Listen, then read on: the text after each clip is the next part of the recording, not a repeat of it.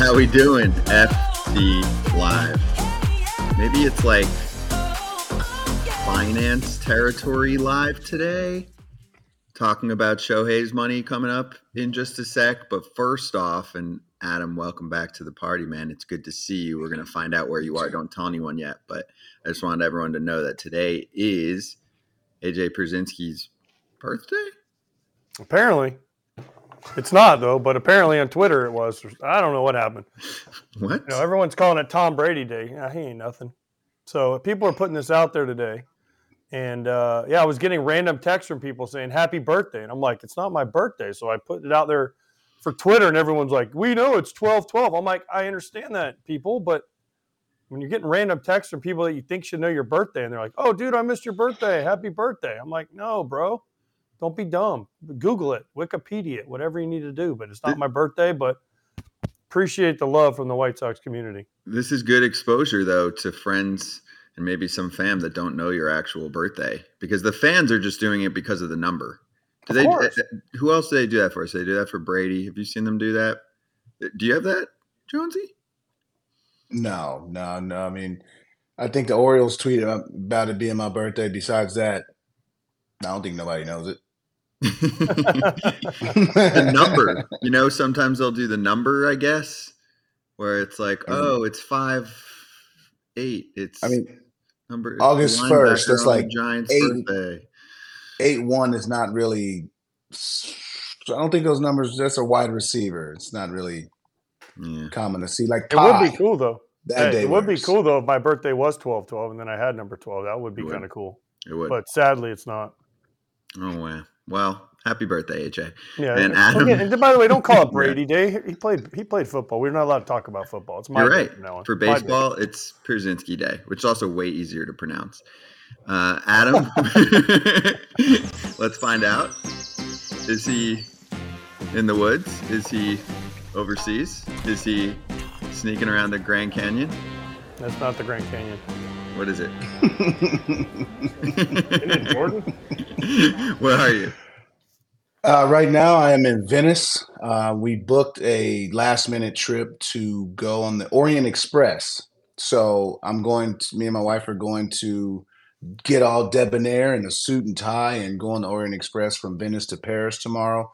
It's going to be like 12 hours, 18 hours or something like that on the train.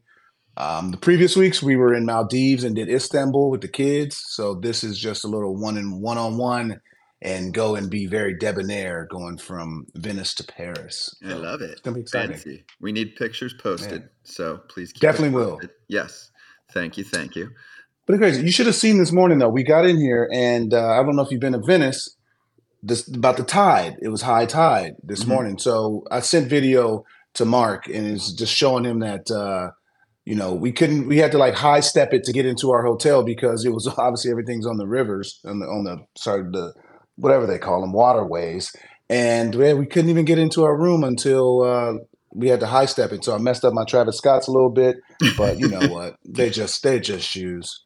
Adam, I was there. Adam, I was there a couple years ago for that. I was there the day before we left, though, and we left. Uh, they had all the furniture on the tables, and they had all the walkways that are like three foot up out of the water. Yeah. We left, and then the next day I went online and looked at the cameras and like St. Mark's and all that, and all the places, and it was like knee high water, and everyone's just trudging through it. I'm like, damn, can't they put up like something to stop this water from coming all the way in? But I guess it's just the way it is because Venice is They- sinking and the yeah. waters are raising, and I don't know something. They said they're building waterways and building aqueducts and all this other stuff. I don't know. It was beautiful. Well, if you think that's difficult to explain, let's charge the damn mount. Eric Kratz, Mr. Money Man, you can explain to the world the way the finances break down for Shohei Ohtani, which has come out in the last 24 hours. I'll get the easy stuff out of the way. It's really for the next 10 years, $20 million. So $2 million a year, which obviously is what a superstar deserves $2 million a year. Um, and we are charging the damn mount powered by our friends over at Teaza. Check out the code on the bottom of your screen right now for 20% off. So, Kratz, after that, he is going to start raking in a lot of money, as in $68 million a year from 2034 to 2043. go wherever you want to go, but in baseball terms, for simplistic purposes, the Dodgers are going to have some money to spend on the short term. They are. I think the total is 46 million that's going to go against the CBT. And I have read more about Shohei Ohtani's contract and eat than I have any other contract besides my own minor league deals that I signed.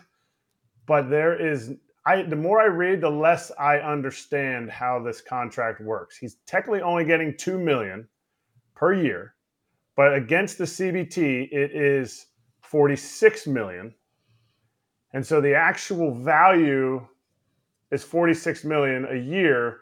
But then when him and Mookie are 50 years old, they're both going to be making like 79 million dollars, something like that to play golf and not play baseball anymore? Yeah, but they're sacrificing money in the beginning to get money later on. And that money later on does not have the same value. They call it net present value, right? So the present value of the contract is about $460 million. So if you don't care about what Shohei Ohtani's finances look like when he's like 48 years old and beyond and whatever, AJ, for most baseball fans, it's hey, 10 years, 460 million bucks. Okay. You don't have to get into all the fancy schmancy stuff with the numbers. You do. Because Why? here's the thing. Well, no, listen to me. The agency, I forget, is he CAA? I think he is. Who's his agency, CAA? Yes. They did a great yeah. job of getting 10 years, 700 out there, right? So people are like, holy shit, 10 years, 700. And then people started digging into what the contract actually is. And yeah, the 700 is a 700, but there's not a lot of guys in any walk of life that would say, give me 68 million later, only give me two for 10 years. But Shohei makes so much off the field.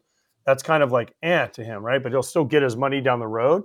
This is smart though. And every team you talk to and, and every person that has talked to teams that were interested in Shohei, he he did this to every team. And I don't want to hear that the Dodgers are breaking rules or doing that. They're playing by they just are smarter. I mean, heck, if the Pirates could have got Shohei for two years or for 10 years, 20 million and given him 680 over the next 10, they probably would have tried it. Why not? Because Bob Nutting could have sold the team after 10 years, and then someone else could have paid Shohei the 680 he's owed. But Uh, this is an unbelievable contract. This is great, and it's a higher AAV than ever been given out. So don't tell me that they're cheating. They're still paying a lot, but it was nice for Shohei to help them get other players. And the best part is, 10 years from now, when he's not living in the U.S., he's not living in California, wherever he's living, he's going to be like, I saved like, I don't know, 30 to 40 million on taxes. So good for Shohei. Bad for who's the biggest loser? We all know Calif- California, the state of California. Was it 85 million or something? Sounds like it. Some like crazy number. Million bucks that crazy they're going to miss out on. A oh, lot man, of tax money insane. for them to take. So, oh, well. Jonesy, if you're in Shohei's position, do you think this is cool if this gets presented to you or you start talking this out? Because I'm sure deferral talk was in there, but then they took it to the extreme. But he's making 30 plus million dollars a year. He's made plenty of money. He seems like a pretty simple guy. And let's emphasize it more. He wants to win. Best way to win mm-hmm. is to have your team save a lot of money on the short term so that they can go after more players to help you win.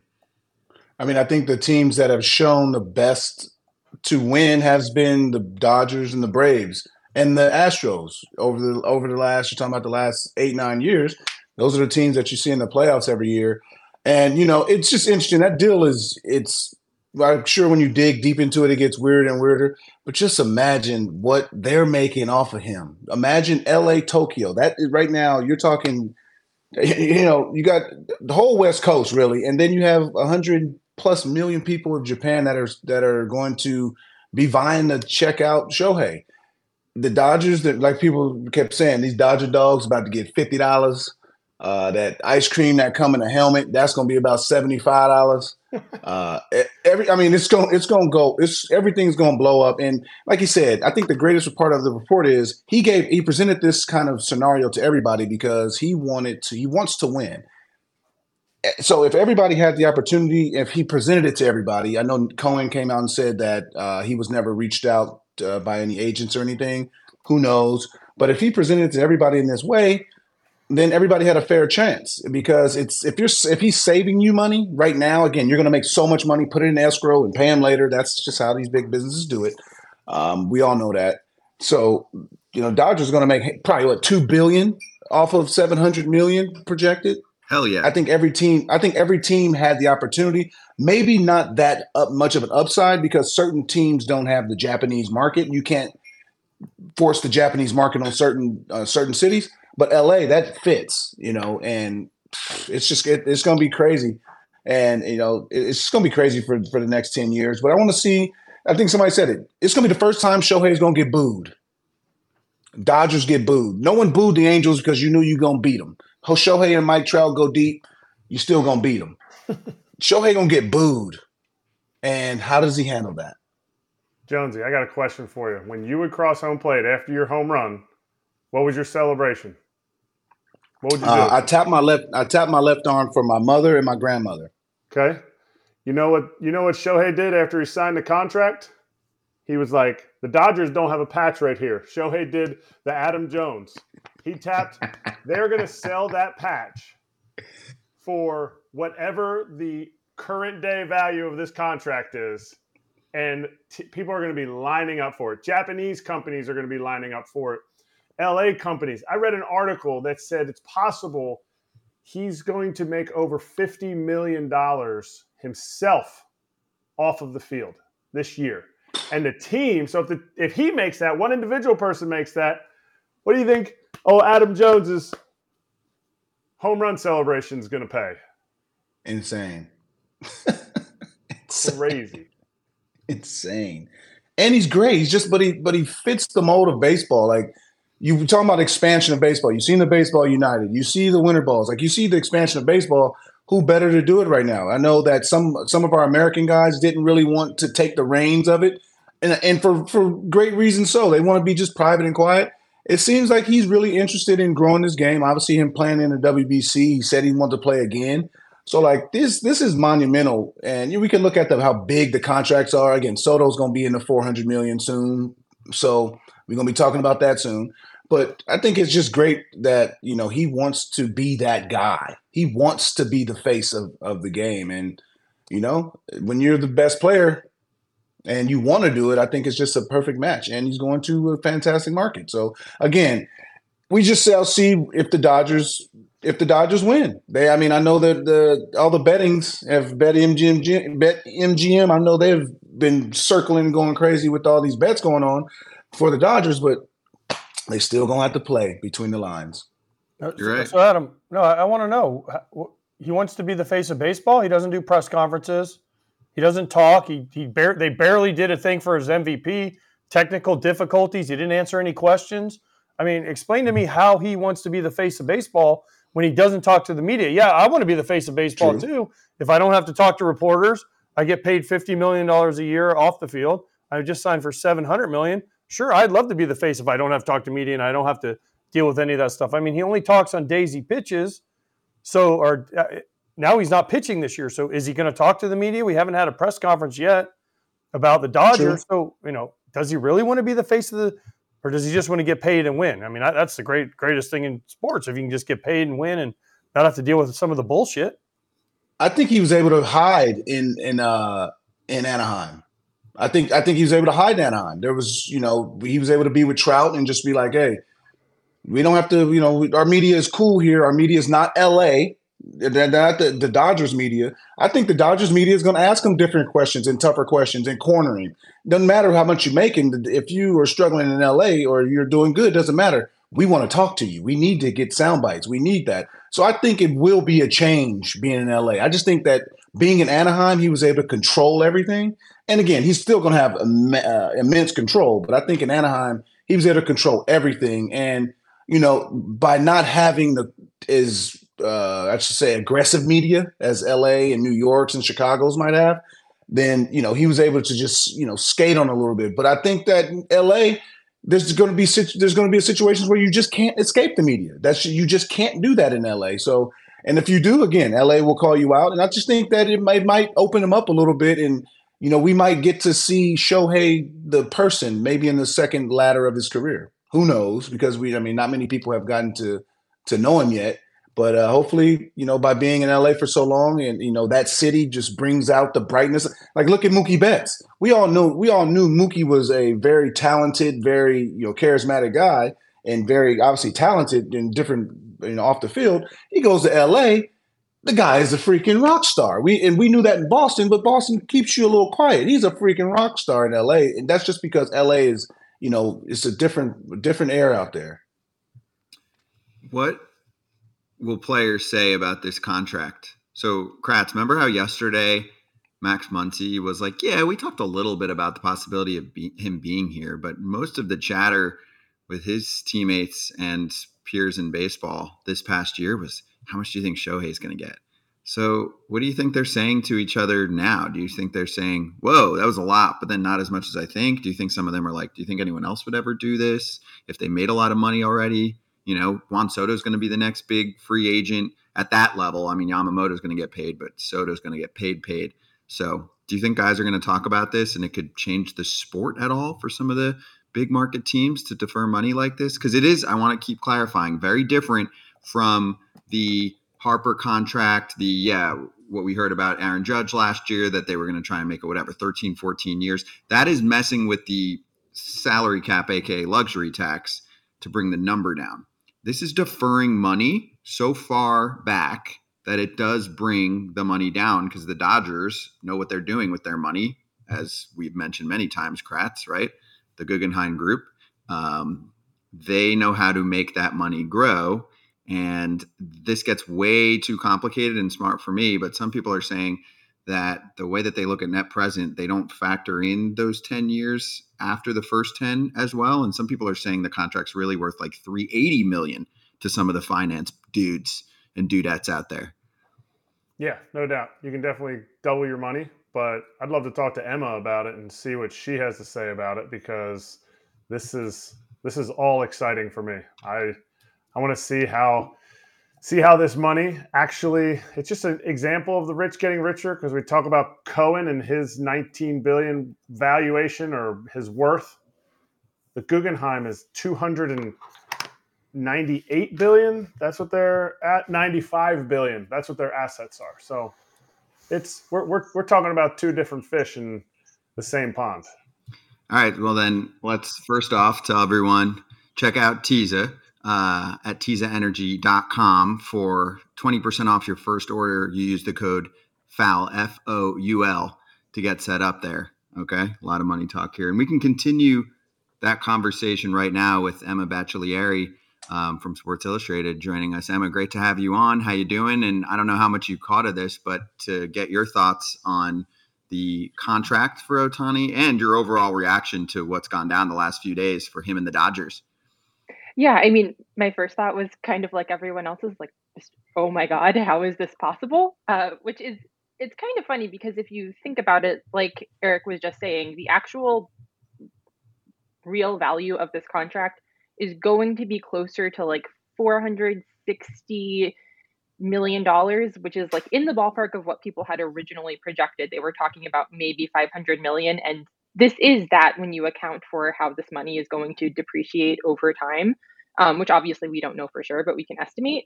But because everyone was expecting that $700 million and we, number, and we've been talking about that for two days, it just seemed like this huge, crazy bombshell yesterday to, to hear about how this was structured. And I agree, it's, it's really interesting. I don't know how much of a precedent it's going to set because he really is such a one of a kind player who, you know, has all of these off the field endorsements that really aren't mimicked by other players. They just don't have the same market because he's a unicorn. Um, and the Dodgers are obviously in a pretty special situation in terms of their ownership group. They have the biggest television contract in the sport. They're just a lot more stable and have a lot more resources than a bunch of other teams that you'd be talking about. But uh, yeah, it's fascinating. I wasn't expecting it at all. You know, I thought we'd get some big deferrals here. I didn't think it would be 97% of the contract. And uh, yeah, just crazy stuff. Here's my question: Could could everybody do this though? Not I'm saying obviously not everybody, but could a, a handful of teams pull this deal off? If it, if its present day's value is 468 million, which we I think everybody projected five to 600 million, could could the handful of teams that he met with, who knows, have done this? I think there are certainly more teams that could have. I don't think the Dodgers are like one of one here. I do think you have to have a pretty stable ownership group. Like if you were looking to sell in the next 10 to 15 years, that's a lot harder if you have $680 million waiting in the wings to, to be paid out. Um, I also think the television contract is such a big one that we're in such a weird place with that right now, where that market is shifting really quickly. We've seen bankruptcies, like you know, the Padres thought they were in okay spot with their deal, and then all of a sudden that's gone. Same with the Diamondbacks, with you know the bankruptcies of those RSNs. The Dodgers are currently not in that situation, and that helps a lot. But you know, they're not the only team that has a lot of money to spend. It has a stable ownership group. Like there are other teams that could have done this, but I don't think it's going to start like a wave of copycats with talking about this much money deferred for this long. All right, let's talk about Robert's clandestine flight from, I guess, technically from Australia to California, California to Toronto. What was his? I read your article about you know the interviewing him and like his. What was it?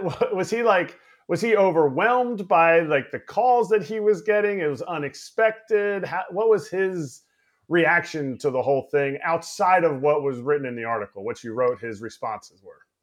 Yeah, I, was really interested in his take, which was, you know, as soon as everyone was tracking that flight and we had an idea it actually probably wasn't Ohtani, the, the first thing I thought was, I want to hear from who is on that flight and what that's like. And yeah, it sounds like it was just kind of total chaos for him because he uh, he made sure to emphasize his private jet does have really good Wi-Fi and good connectivity, so must be nice. So he normally is very online when he's in his plane, but he was with his kids. He has five and a half year old twins, and so he was taking care of them and doing everything he could to entertain them. So he wasn't looking at his phone at all. He didn't see any of this. And then the flight lands, and you have customs officials coming on board asking, Where's Ohtani? He has no idea what's going on. Um, gets off the flight, sees that his phone is just full of messages from you know, both friends who think he has Ohtani on his plane, friends who think he's trying to buy the Blue Jays, friends who think he's coming in to close the deal. Um, you know, there's helicopters, there's press, just this whole crazy thing. And he had no idea until, you know, he landed and saw what was going on. And it, at that point, it was already a story of its own. Have you ever seen anything like this? Have you ever no, seen anything I, like mistaken anything? Like, because reporters, baseball reporters that were, you know, well respected people were like putting their reputation out there, like Ohtani's going to the Blue Jays and uh, he's on this private plane. I mean, without, I guess, checking anything info about this plane. Have you ever seen anything like? I mean, surely not in baseball. This has never happened. Right. Like, I, you know, with college football coaching searches, I feel like you see a lot of private jet tracking, but that's because how many private jets fly into like Norman, Oklahoma? Um, obviously, Toronto and LA are kind of different there. And yeah, I mean, I, I certainly don't think it was a great day for baseball media on Friday. I think we had, um, you know, people really getting out over their skis, you know, reporting things without ironclad confirmation and not caveating it appropriately. I, I don't think that was great. I do think it was a lot of fun in some ways, just because I mean, we were talking about sushi reservations and all tracking this flight. Like it, it was crazy, but it was kind of fun. And I think, you know, certainly sad for Blue Jays fans, sad for, you know, the upstandingness of the media in a lot of ways, but uh, just crazy experience that I don't think we're going to see again. Was it crazy though because of we had no information? Like if there was no leakage of information, that's what made it more crazy, right? because nobody was like, oh, even when Shohei went to Dunedin, it was like, oh, secret. And then Dave Roberts dropped a bombshell by saying, oh, the Dodgers talked to him. So because of the secretive nature of all these meetings and, and, and whatever negotiations, it made every little breadcrumb that much more. So I think that kind of probably led to the craziness. Yeah, I totally think that fed it, which you know, totally Ohtani's prerogative. If if he wanted this to be private, he can have this private. Like he's such a singular player, he got to set the terms for his own free agency. Um, but that is really unusual. I, I think we're really used to seeing these things play out in the media, whether you have, you know, agents, players leaking little bits of info to kind of grease the wheels on things, to try to sometimes play teams off of each other. Like it's, you know, pretty customary to have much more of that information coming out in drips and drabs through the press. And obviously, we didn't have that here. And I, I do think it kind of just drove people a little bit crazy to the point where we ended up where we were on Friday, just chasing all these rumors and grabbing reports that weren't, you know, totally ironclad and, and running with them in a way that was pretty unusual. Now, that's my question is like, is, is that annoying? As you know, it's like, look, it the biggest free agency, the whole winter meetings was surrounded like, what's Ohtani doing? We all like Ohtani, okay, Yamamoto, Snell, but it's Ohtani. Soto deal, okay, but it's Ohtani. Isn't that annoying? That's like, look, it. Let's just if you want to be the face, like me, me, me and uh, AJ were talking about it. If he wants to be the face, and I think he wants to be the face, you have to be a face. You know, it's kind of like he's a silhouette in some in most instances. And you know, is it the annoying covering this kind of, I guess, inconsistent coverage? I think it presents, yeah, it challenges. Certainly, it's very different, and I do think you know, being on a marquee franchise like the Dodgers now, I think there will be you know added pressure to be a little more public. Who knows if he's going to want to do that or not? Um, but it I think it's it's challenging, but it's not like if this is how he wants to run things, this is how he wants to run things, and like there are ways to find other interesting stories here that aren't just like chasing the flow of information, right? So like even like talking to Robert Herjavec about his his flight, like that wasn't a story I expected to be doing uh, this off season, but it was something fun and interesting. And like if those are the stories we're getting, I think you know if reporters are driven by the interest in finding a good story. Like there are still good stories here that are interesting things. They just are gonna look different.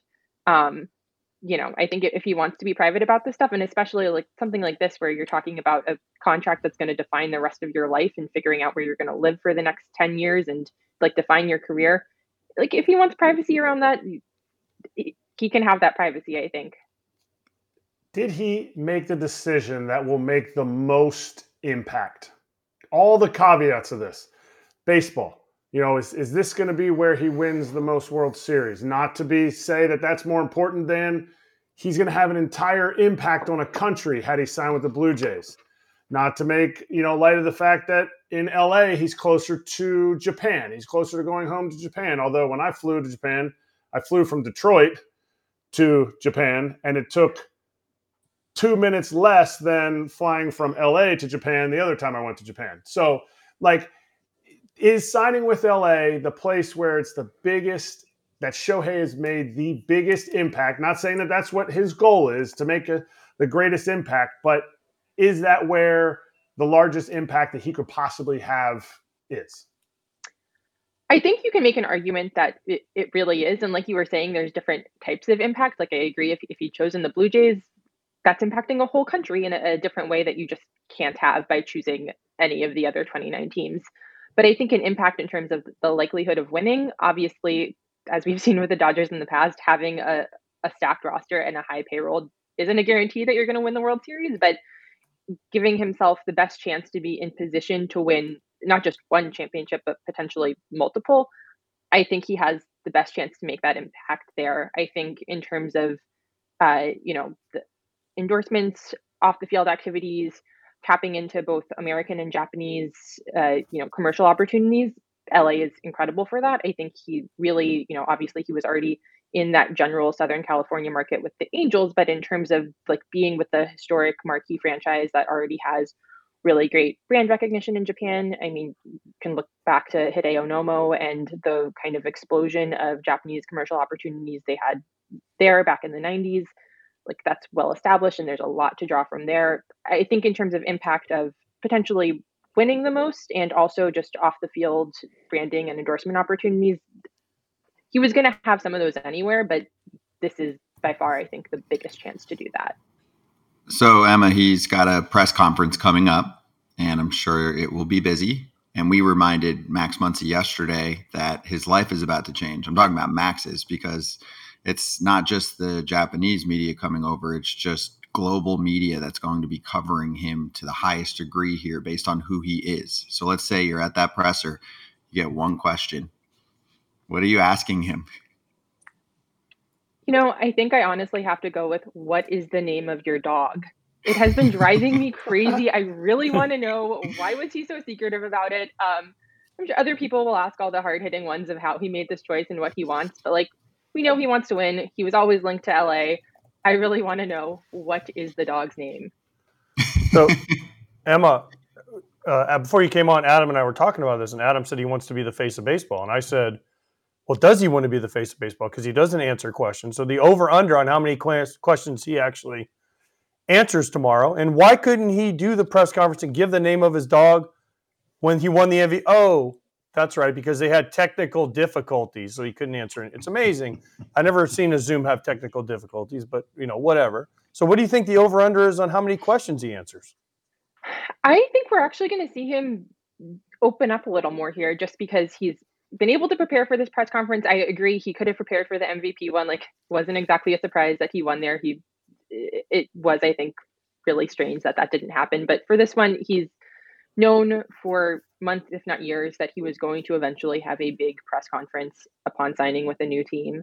Um, this is going to be kind of just like a singular opportunity for him. You know, I, I think he's probably spent time like prepping for all of the likely questions he's going to get. It, it really is, you know, the really unusual setting for him to have to be at. And I think if he's going in there committed to it, he's already like mentioned it himself a couple times on social media, which is really rare for him.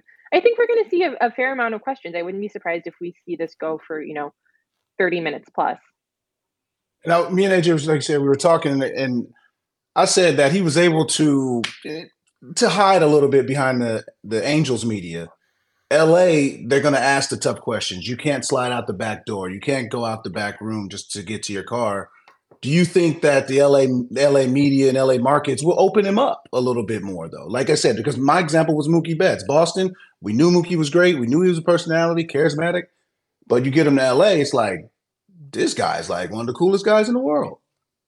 Yeah, I mean, I think there's definitely going to be more pressure to open up, and also like, I mean, who knows? Because no one has talked to him, but maybe now that he has kind of that pressure off his back of knowing like I'm going to have free agency soon. I'm going to have to, I'm probably going to be signing a record signing contract. I have all of this like weighing on me in terms of how I'm going to navigate that and how I'm going to navigate questions around that. Like now that he's done that and is able to move forward with that, and also, you know, chances are is not going to be in a situation where he's doing incredible things on the field that we've never seen before and he's also losing every night. Now that that's all, you know, done and finished with, I think there is a good chance we see him uh, hopefully open up a little bit more. You know, who knows? It's up to him. But I think you're totally right. There is going to be more pressure. There's going to be a bigger spotlight. There is going to be just a bigger media contingent. And uh, yeah, and hopefully now that he is, you know, out of all of the dysfunctional features of the Angels and has gone through free agency and has that out of the way, hopefully we see him start to kind of open up and share a little bit more of himself because you know by all accounts he's like a really fun guy and great teammate. There are some little anecdotes that have come out that really seem like he has a cool personality so it would be nice to get to see a lot more of that in the coming years. Is there going to be a more pressure packed panicked moment than when the dodgers play their first playoff game? Because they're going to win 100 plus games people are like, oh, now their lineup, they're going to win this. They don't have any pitching. So people are like, oh, they're going to win 82 games. They're going to win 100 games. The Dodgers just win 100 games. Game one of the NLDS is there going to be more pressure on any top three of a lineup than those three guys? I don't think there possibly could be. I mean, it's, it's weird because normally at this time of year you'd be talking about the the team that's defending the title of like you know can the Rangers repeat whatever. But in this case, you're right. It's totally the Dodgers. I think there's just no way to top that amount of, of pressure that you know obviously six years in Anaheim. Oh, Tawny didn't see a playoff game. That he's now ideally going to have a chance to do that in what could be one of the best lineups ever. That's just like an unmatched amount of pressure, I think. And I really hope we get to see it because it should be a lot of fun. I think at his press conference, he should go, not one, not two, not that three. didn't go well. You remember that? Hey, they did win, just not. Uh, what number did they get up to? Do you remember that during the Miami press conference? Did you say three, six, four, six or six? Oh, like yeah. six or seven. Yeah, they got two. Ah, it, it gives me chills. Like I'm, I'm so I'm like it was embarrassing when he started when he started to get not five, not six, and then you can see people in the background like, LeBron, no, your hair, you're balding. We need to get that hair back. Let's win one. Just one. it's like Pinocchio. Stop, stop, stop. Um, Emma, we appreciate the time. Uh, thanks for everything you're doing in terms of putting out the uh, the really interesting and unique articles. Appreciate you. Have a good one, Emma. Yeah, thanks so much, guys. Great to talk to you. All right. So, uh, by the way, before we move on, great comment from I think None is how you say it. Shohei's dog's name, Artie. Come on. That's so good. What if it's what if it's Guggen?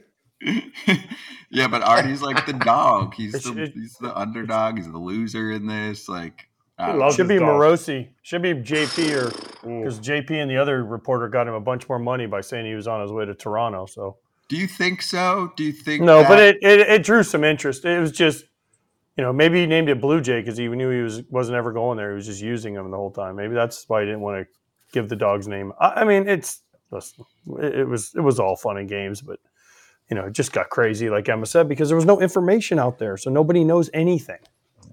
I got a question for you, AJ. It's for for everybody. Is um, like, dang, I just drew a blank. Oh, no, the answer is yes. No. Yeah, it was a got, good question too. It's because you got Jimmy Rollins goatee going on. That's what it is. It's taking a little away. bit, a little gray. Yeah, Jimmy, ah, you and Jimmy got too question. much gray in that, John. The answer I'm is I yes, I would take the same deal as Ohtani huh. and be a well, great teammate. you think though, but, honestly, but, but, super teams work. These are this like you're saying, in baseball. Team? We've never really seen one, have we? What's the closest? Can you make it? The Yankees, the Yankees, the Yankees. Maybe? Oh, but they weren't really. But they didn't have this. They didn't have this. They Murderers have, Row. I mean, the late nineties, 1927, when there were six teams. I mean, come on. I, am talking in today's game. Like we've never seen anything like this in baseball. Orioles, 2014. Close. That we didn't work. We are we are good there. Yeah, we needed. It. But I'm, t- I'm uh, talking like MV, okay, MVP, MVP, MVP. Right. The first three guys are all former MVPs. Okay. Then you have Will Smith, who's considered one of the top two or three. You know, months. I mean, this is it's so hard in baseball to do a super team. In basketball, you do a super team with three guys. Okay, there's three of the five players. On baseball, that's only three of the nine position players. And you got to have dudes that pitch, and you got to have dudes that come out of the bullpen, right? And you have to have guys at six other positions in the lineup. So this is it's going to be an fascinating, fascinating case study if the Dodgers are able to win and, and win more than you know, not only win one, but win more than one because you guys keep talking about Mookie and Shohei deferred. Freddie Freeman's got a bunch of deferred money too. So, man, uh, you know the Guggenheim's got the money. They better make it now because you know ten years from now they're paying everybody. Well, that's what they do. They make their money now. They're they're living they're living as a two hundred ninety five billion dollars in assets. They're living at what's called eight and a half prime rate, where their money is making eight and a half percent because of what how they're able to def, uh, not defer, but like push everything all around. And so they, you know, they mitigate they mitigate the highs, but they, they mitigate the lows and they take advantage of the highs because they have so much spread over different platforms that this is this is genius by them. I mean, it's genius, but it's also showing that they are not in the same category as the guy who they started making CBT rules in the last CBA you know, everyone's like, oh, the Steve Cohen rule. And the whole time over there, the Guggenheims are like, what are they doing in baseball? That's like one of our things that we own, right? We like we're still doing the baseball thing. Okay, that's mm-hmm. cool. That's cool because like that's like that was fun. That was that was like a fun hobby that we do on the weekends. It's like, yeah, I have a boat, but we don't really use it. I, I have a Dodger team, but we don't. You know, it's, it's just kind of a cool thing. We'll get some jewelry from it one year. it's a good way to put it, and you are right, and I'll I'll read a little bit more about this, but it gets too in depth. I think, at least for me. But and there's chatter from smart people like Tra- Travis Sawchik, who's been a writer for a long time, and then a, a Reds writer saying the true net present value of the deal is actually 380 million dollars if you're using their 4.3 percent rate. I'm thinking they're talking about interest rate there. If they can lock into something better than 4.3 percent, they could have the whole thing paid off for a fraction of the cost. Because they were talking about how years two to nine and 11 to 19 should be discounted differently based on I guess interest rates. I don't know, getting way yeah. too deep for me, but it does make sense, right? They, this is their bread and butter. They know financially how to, and this is why net present value exists. Financially, they're able to put money into whatever the hell they put it into that grows, they pay that off. Correct? Yes. I mean, essentially, if you have the, the idea is in in a super general term, if you have a million dollars in seven years, you should have two million dollars. Based on how markets grow, you're they're not sitting there going, should I invest in Chipotle right now? no, they're investing in every every black bean farmer farm company in the world that supplies Chipotle. Like like they, they're they're just riding the markets and essentially saying over time, every seven years, your money doubles. So if you don't have to pay Shohei 68 of his $70 million, where does that money go? That money goes into something that will get them that money, decreasing the actual value of that $68 million because they could technically, if you put it in the most simple forms, they could put $34 million of the 68 that should be owed this year away. And in seven years, not 10, in seven years, that will be worth $68 million. So now they have another three years, which is basically, you know, essentially half of the seven years, a little less than half, for that 68 million that was 34 million to even grow more. So that's why the present value is way less and it's actual dollars.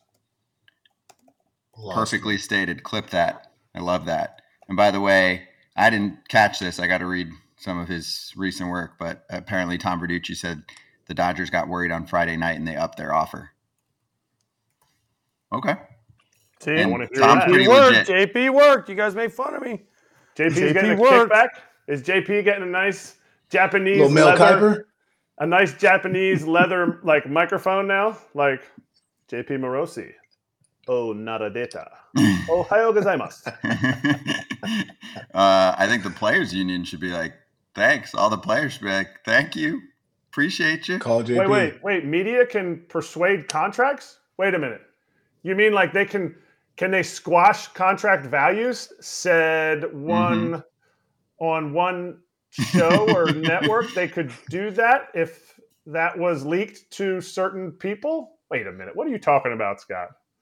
Smart finance people can tweet out a stock they're interested in and raise the freaking price by themselves. So media can up deals, media can try and bring down deals. And in this case, good for them. All right, let's get to Yamamoto, okay? Because we haven't talked to Mr. Jones about him, and he's got some insight for us, obviously playing overseas for a couple years. So, Mark Feinsand with the latest report here that Yamamoto has already met with the Yankees, the Mets, the Giants. He's going to meet with the Red Sox, and then two or three more teams, including the Blue Jays, will also likely meet with him.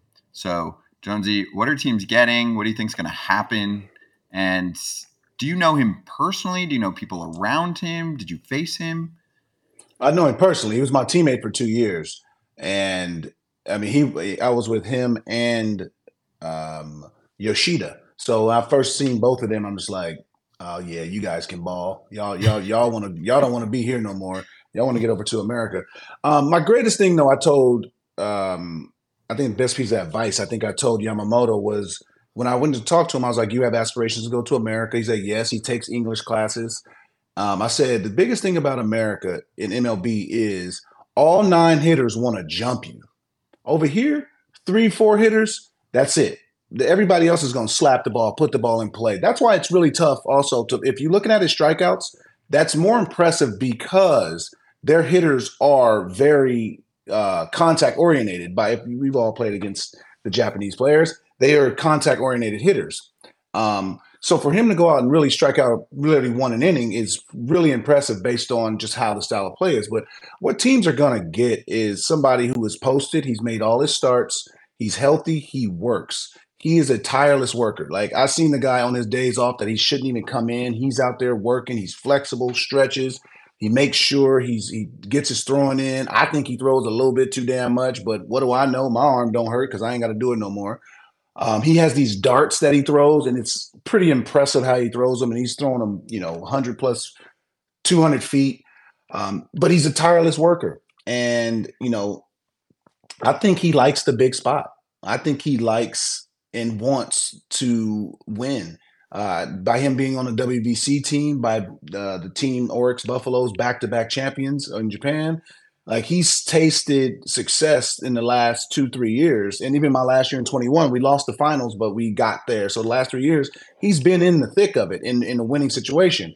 I don't think he would like to come over to America and just take the money and go to a losing situation. So I think the teams that have the best chance to win have the best chance to landing him because all these teams are going to pay him the you know similar money. It's just going to boil down to how you know who wants to who wants him and can he win? And by Ohtani doing this and deferring so much money, open the floodgates because we also if Ohtani goes here, Yamamoto can't join him. It's just too much money on the books. You can add him. Everybody can have him. Everybody wants yeah. him, and he's going to get what he wants: winning yep. and money. Is there something about his motion? Like he's got a really, when I say a quick arm, his mm-hmm. his you know he has that like pause, go, and then boop, it pops yeah. out. Do you think that's going to translate in big league baseball to something that we've seen before, or is it going to be something that it's going to take a long time for guys to make adjustments to this guy? I, I, mean, I don't think it'll take a long time because MLB hitters are the best hitters in the world, and they make adjustments, you know, on the fly. And we have been accustomed to seeing more Japanese pitchers and Asian pitchers over the last couple years. But he changes. He changes windup. This was not his windup. He's quick pitching. He's doing that as as his main uh, as his main um, in his rotation and or delivery. And you know, again, he's 95, 97, and that split is 91 miles an hour, and it is a hard, hard split. It's one of those like Roger Clemens splits that you know you think you can hit it, but you're not on it. And you know, it's just a matter of navigating yourself through the the lineup. And again, he has guys with you with you Darvish, with Ohtani, with Tanaka, um, with um, you got it was Kuroda he has guys in his in Senga, who's the newest one. Uh, guys in his corner he can take information off of and, and how to approach the American style. You've seen Senga struggled earlier in the season with uh, he got strikeouts, but he was walking guys because you know American guys they make you work. They don't they don't they're not a like the the velocity doesn't get to us over in America. So I just think that he has the right people in his corner to talk to and get information. So I don't think he's going to come in just like novice, but I think hitters are also going to come in and be like, okay, I have an understanding of his delivery and how the ball comes out of his arm. And, you know, although he's short, his arm is really whippy. It's got that four seam ride. But again, American hitters, I just think are just fantastic. So uh, I think the adjustment's always going to be made, but I think his stuff is going to be elite. Adam, I've also heard that he does not lift weights and he has this plastic javelin program. Do you know anything about this? Yeah, that's what I was talking about. These arrows. Okay. And you know, he sits there and he like crow hops, and I try to do it with him, and he crow hops and launches these arrows really far. It's like those little things like when we grew up as kids. Those little like lawn Nerf, dart. Nerf, yeah, lawn, lawn darts. darts. Your exactly what they are. me all the time. Exactly what they are. They're lawn darts, and he sits out there and chugs them. Um, he's not the strongest guy. Uh, he, but he's incredibly flexible. I told him, I said, you're gonna have to eat a little bit more than Gohan in America. That's rice. You're gonna have to eat a little bit more of that. You're gonna have to eat some some a little bit more of that steak, all that sushi you eat. You triple that. Uh, you're gonna have to get stronger, and I just think that will come with uh, knowledge of American uh, culture, knowledge of how we just the preparation. Um, there's going to be a lot more stress. You throw a lot more stress pitches in America, I, you know, than than I've seen in Japan. So I just think that he'll he'll fit the mold, and I think he'll just um, adjust to the to the Western style, just like everybody else has. I think when you're good, you're good. It doesn't matter. A friend of mine sent me this stupid video of Babe Ruth saying he couldn't do this in today's era, and I said, "Bro, greats are great. Shut up. You don't know nothing about sports. You weren't great." Make the adjustment. is he is he gonna is he gonna stay together? In, in your opinion, obviously, nobody knows Nobody right. knows, but you talk about like the size of this guy, and everybody wants to hate on people who are shorter. That's not what I'm talking about. You didn't even say he was shorter, just a little bit skinnier. Like you need petite. some, you need some heft. Can he? Can he sustain it? Here's the thing, Mookie. I, I put him and Mookie Betts at similar sizes. Similar build. Mookie Mookie is extremely explosive. Yeah, That that's is what I mean. and so and so is Yamamoto with his arm and his and his power of his legs. Altuve, you can't just say like it's hard to say how someone will hold up. You never know. Obviously, you got to play. I mean, you get the. There's been some absolute specimens in our in our sports that couldn't hold up. Um, I just think that his routine and his adaptation to routine, and I've seen his stats this year. He threw um, uh, 170 innings. That's 30 innings less. Maybe they put him on the American. Maybe put him on a different program to get his arm, maybe freshen him up a little bit, or keep him fresh a little bit, something. But they put him on a different program this year, maybe in anticipation of coming to America. Great movie. Um, but I, I think that he'll adapt, uh, um, and I just think that he'll be. I think he'll be dominant. Obviously, it's going to take time by getting through. Obviously, getting through getting through these lineups, and like, we got our taste by seeing him. The best lineup he's ever faced was Team Mexico. That was the best lineup he's ever seen in his career, and he did really well against them. All those all those guys are major leaguers. Just it's going to be different when um, you know you're in the, in the major league stadium with you know facing the Braves or facing the Yankees or wherever team he's not, or just the opposing teams. Just a little bit different, and I just think he's up for the challenge, which is great. And maybe depending on the team, they sell him on every sixth day, whether it's ev all year or at least in the beginning. I mean, the Mets did that a lot with Kodai Senga this past season. Yeah. I don't know if they're going to do that going forward, but his numbers were, I mean, elite pretty much. By the end of the year, he was pitching like a one. I mean, he was a two if you look at his overall season. So you, it's hard to not replicate that. And he stayed pretty healthy, obviously. Did he go six days all year, or did it change throughout the year? It was Yeah, all mostly year? six. I, I, Okay. tried I, I think that's at smart. I think that's smart, and especially with Senga. He's had uh, a history of injuries in Japan. That was a big thing with him. Was he had elite stuff, but he had some injuries. So maybe keeping him on his six day is good. I know Darvish um, has been on the American fi- uh, the American uh, rotation. Shohei, he pitches when he says he pitch. He can wake up like I just want to pitch today. You you ain't got nothing about it. You ain't gonna say nothing about it. so that's I think he was in LA. Um, it's if they keep him on his rotation, fine. I just think that with his uh, with his sustainability and how he's been, I think he can adjust to it. But again, the the Japanese they throw a lot. They throw a lot, and like off days and all this, they throw a lot, and their whole uh, thing about it is just you know work, work, work. And you know one thing I told him is that there's days you need to just get away and let your arm relax, let it just relax, let your body relax. They don't understand that yet, but I think that by having the Tanakas and having guys that have been over to America for, for a long time, not just one year guys, guys that had really good careers over here, I think he has a, a, a lot of information going forward on how to, opposed to just like, you know what, I'm the first one like a Hideo Nomo and I'm just going to figure it out. Or he, I think he has a, just a lot of information on his side this time, this go around. Yeah, it's really good stuff, and he's picked the perfect time to be a free agent Yeah. too. And it's if he not goes to LA, he can drive a Yeah. Rolls Royce. But I say go to San Diego. Why does he need to drive a Rolls Royce? He likes Rolls Royces. does he?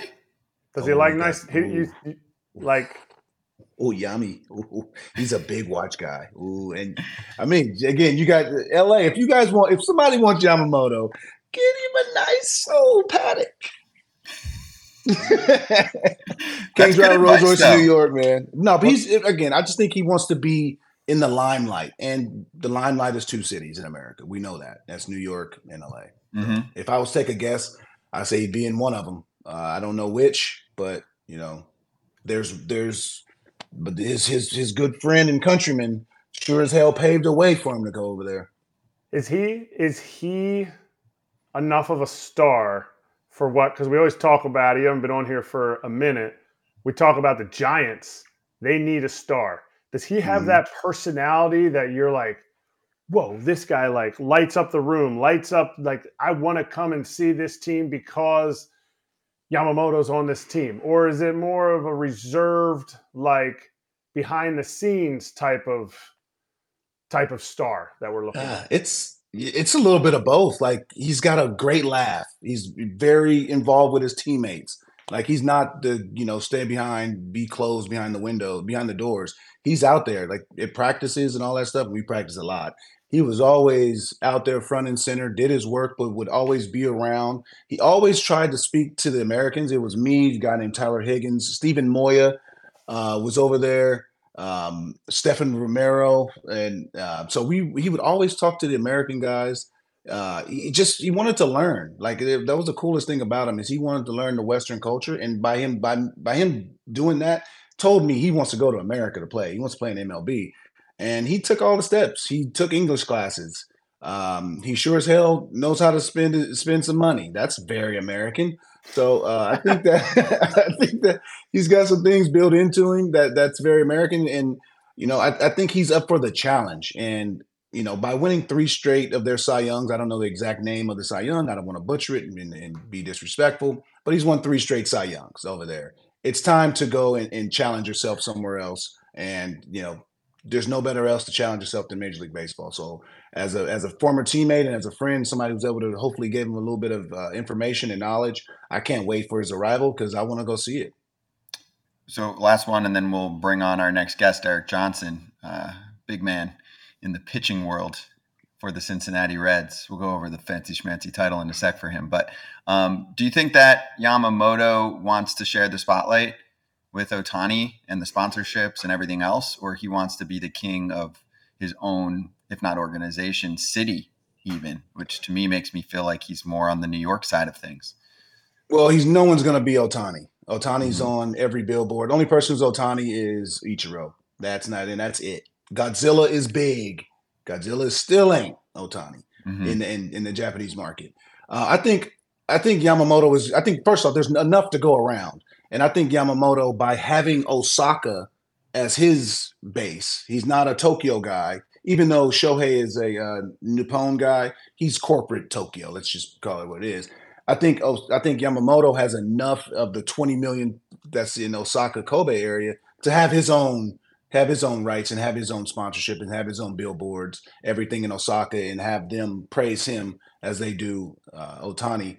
So I think I think there's enough to go around. And you know, I think I, th- I don't think he minds, you know, if he throws behind him. He said he wants to play with somebody familiar. Someone obviously that familiarity means someone Japanese. So there's, no, there's only a few teams that you can do that with. And uh, again, the one opened up uh, immensely, and it's just a matter of, of where he wants to go. Uh, I texted him the other day, and I was just like, "Hey, any decisions?" He ain't texting me back, so hopefully he's in in meetings all the time with and just trying to make the best decision for him. Um, he's a single guy, so you know he's about to. Whew, he might buy two Rolls Royces. Home and road. If the Dodgers sign him, how much more does that patch go up for a Japanese Ooh. company? Oh wow! They have I mean, two dudes. It might pay for Yamamoto's contract. You got Marushin. You got Nippon. I mean, they're gonna they're gonna have their own ramen brand. They go. I mean, they're gonna have their own beef. Maybe get the Shohei Yamamoto uh, beef. Uh, what's that called? Oh. You got the Wagyu, you got the A5, you got the Kobe, you got the Miyazaki beef, you got the Hokkaido, you got the Awaji, which is the best. I mean, yeah, that's the go? one that I was the championship Awaji. There you go. Yeah, I like that's... how they put championship at their. that that's the name. That if they just get an Awaji Awaji, patch on there, it just says championship, and then each year they win one, they just put like a, a two. The tally mark. I like that. All right, that was really good stuff. Really good insight there. Let's lap.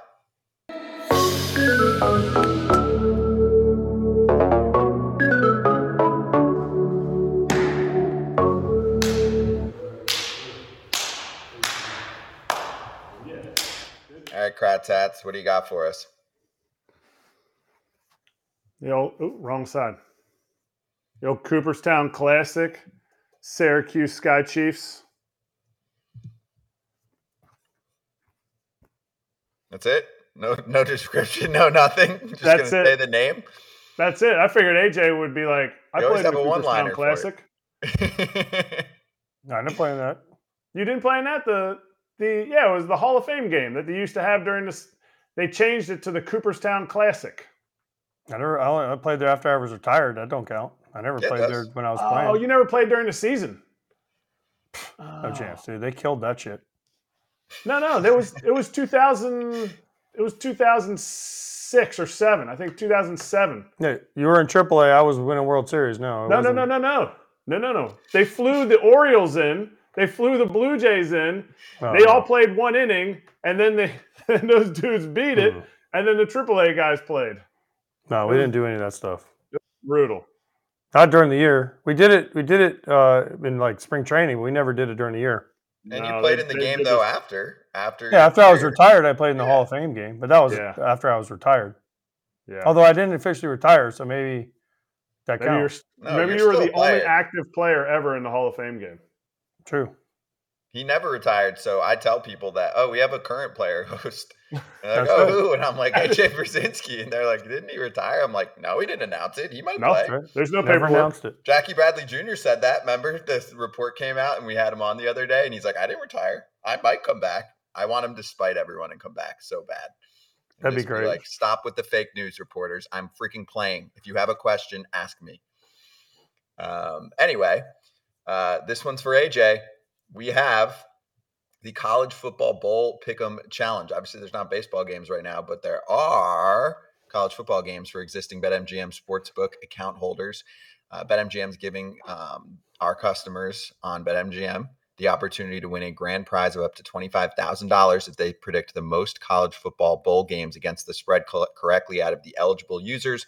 Log into the app, go to the promotions tab, um, hit up the college football bowl pick'em challenge, complete and submit the challenge entry, one entry per customer. Um, you don't need to make those selections all at once. They can be made on games up until kickoff for each game. And then you have the opportunity to win up to $25,000 if you predict the most college football games against the spread correctly out of the eligible users. Gambling problem or concern? Call 1 800 Gambler. Yeah. When will be the first day we have a show we don't talk about him since he signed? I just was gonna stop freaking following my sentences or finishing them. I was gonna say maybe tomorrow, Wednesday. Isn't his press off- conference tomorrow though? Yeah. No, it's Thursday. Oh, What? so we're not going to not talk about him until at least next week. Well, we're gonna talk about him either Thursday or Friday, depending on what time that press conference is. But I let's try tomorrow. Yamamoto tomorrow. Let's see. Yeah, but tomorrow you'll we'll have to say, oh, Ohtani's press conference is tomorrow. Then Thursday, oh, his press conference is today, and then Friday, you know, the three questions he answers in his press conference where he gets up and walks out, and then maybe next week. Some people are like, AJ's jealous that he doesn't have a seven hundred million dollar contract. I'm like, yeah, Hell he is. yeah, I am. He is But who's jealous. not? Everybody else. Hell yeah. Jealous. I mean, jeez. Come on. Of course they're jealous. See everyone on Wednesday on FT oh. Live. Appreciate you, fam. Subscribe if you don't already. Hit the like button. See you Wednesday. The Guggenheims aren't jealous. That's who.